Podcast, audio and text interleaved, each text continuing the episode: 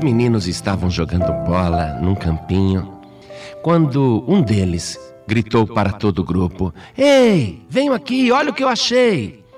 E eles foram correndo até lá e encontraram um filhotinho de cachorro, mas tão peludinho, tão bonitinho, tremendo, estava com fome e chorava. Aí as crianças começaram a dizer: É meu, é meu, é meu. E aquele que achou disse: Não, fui eu que encontrei, é meu. E ficou aquela disputa maior do que a partida de futebol que eles estavam jogando. Aí um deles teve uma ideia. Vamos fazer o seguinte: quem conseguir contar a maior mentira fica com o cachorro. Aí as crianças acharam que era uma boa ideia e começaram a contar cada mentira cabeluda. E as crianças riam, iam contando um, uma mentira maior do que o outro para que pudessem ganhar. E ficou ali aquela brincadeira quando de repente apareceu um padre. E o padre disse: O que, que vocês estão fazendo? E os meninos disseram: Ah, seu padre, nós estamos aqui é, vendo quem é que vai ficar com esse cachorro, porque é um cachorrinho só e todo mundo quer. E o padre disse: Tá bom, e como é que vocês vão saber agora quem é que fica com o cachorro? E as crianças disseram: Sabe o que é, padre? A gente está contando mentira. Aquele que contar a maior mentira fica com o cachorro. Aí o padre olhou para eles e disse: Que coisa feia. Eu, quando era criança, nunca menti. E as crianças ficaram tudo chateadas, olhando uma para as outras. E elas disseram: É, é, padre, o senhor ganhou o cachorro. É, pois é, meu amigo. Quem é que nunca mentiu? É ou não é? Às vezes, nós somos ensinados até a mentir. O telefone toca dentro de casa, o pai diz para o filho: Fala que eu não tô.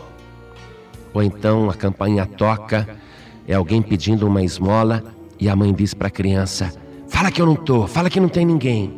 E a criança vai lá e mente. E nós somos induzidos a mentir, achando que através da mentira ganharemos alguma coisa ou teremos livramento.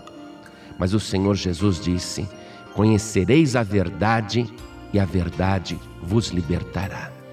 A mentira não pode ser usada como instrumento de livramento ou como instrumento de libertação, porque a mentira é um instrumento de escravidão.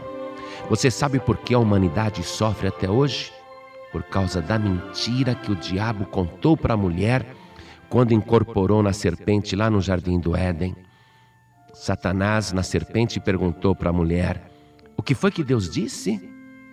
E a mulher falou: Ah, Deus falou que se a gente comer do fruto da árvore da ciência do bem e do mal, nós morreremos. E a serpente disse: Certamente não morrereis.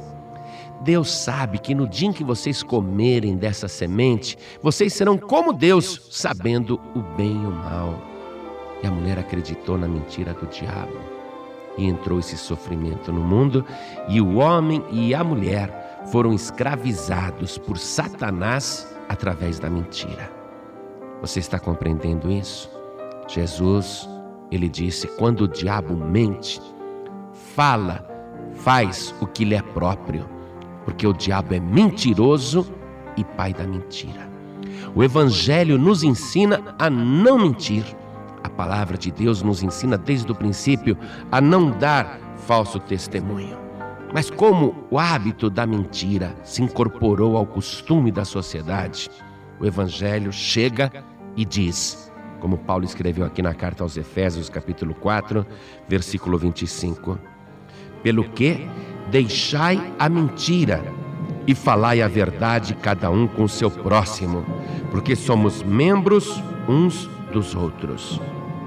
E o que é melhor ainda, além de membros um dos outros, nós somos filhos de Deus. E Deus não é homem para que minta. Ora, se Ele é o nosso Pai, o filho tem que herdar a característica do Pai. Se o nosso Pai Celestial não mente, nós também não podemos mentir. Nós somos semelhantes a Deus. Na boca do Senhor Jesus nunca se achou nenhum engano, nem a menor mentira. E a palavra de Deus inteira vai exortando cada um de nós a não mentir, porque quem mente, mente para outra pessoa. Então, na carta também de Paulo aos Colossenses, capítulo 3, verso 9, está escrito assim: Não mintais uns aos outros, pois que já vos despistes do velho homem com seus feitos e vos vestistes do novo, que se renova para o conhecimento, segundo a imagem daquele que o criou. Está vendo só? Nós não somos mais aquela velha criatura que foi ensinada a mentir, que sempre mentia para escapar de um castigo. Não, não fui eu, não. Nós somos uma nova criatura, criados mais uma vez à imagem daquele que nos criou.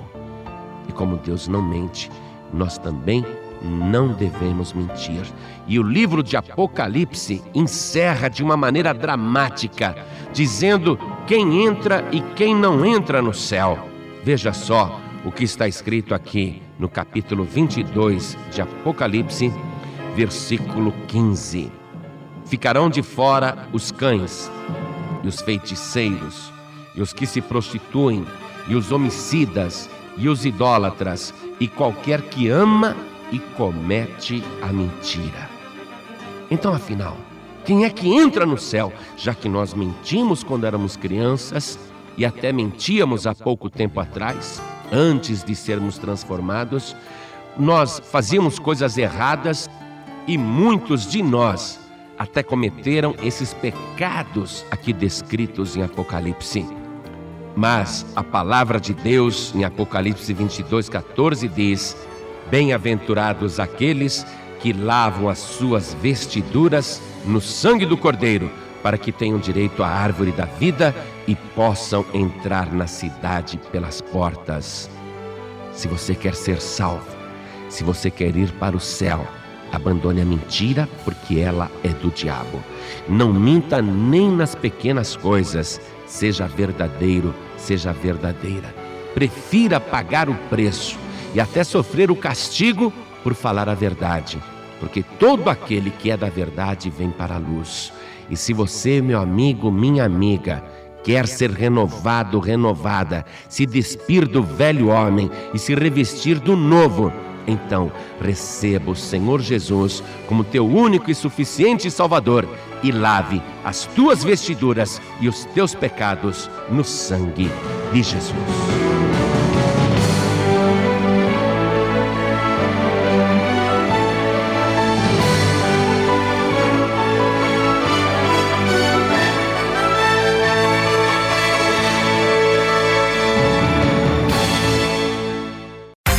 Você acabou de ouvir este podcast com João Ribe Palharim, um oferecimento dos pregadores do telhado. Para saber mais sobre este trabalho, acesse o site pregadoresdotelhado.org.br. Pregadores do Telhado, feliz a nação cujo Deus é o Senhor.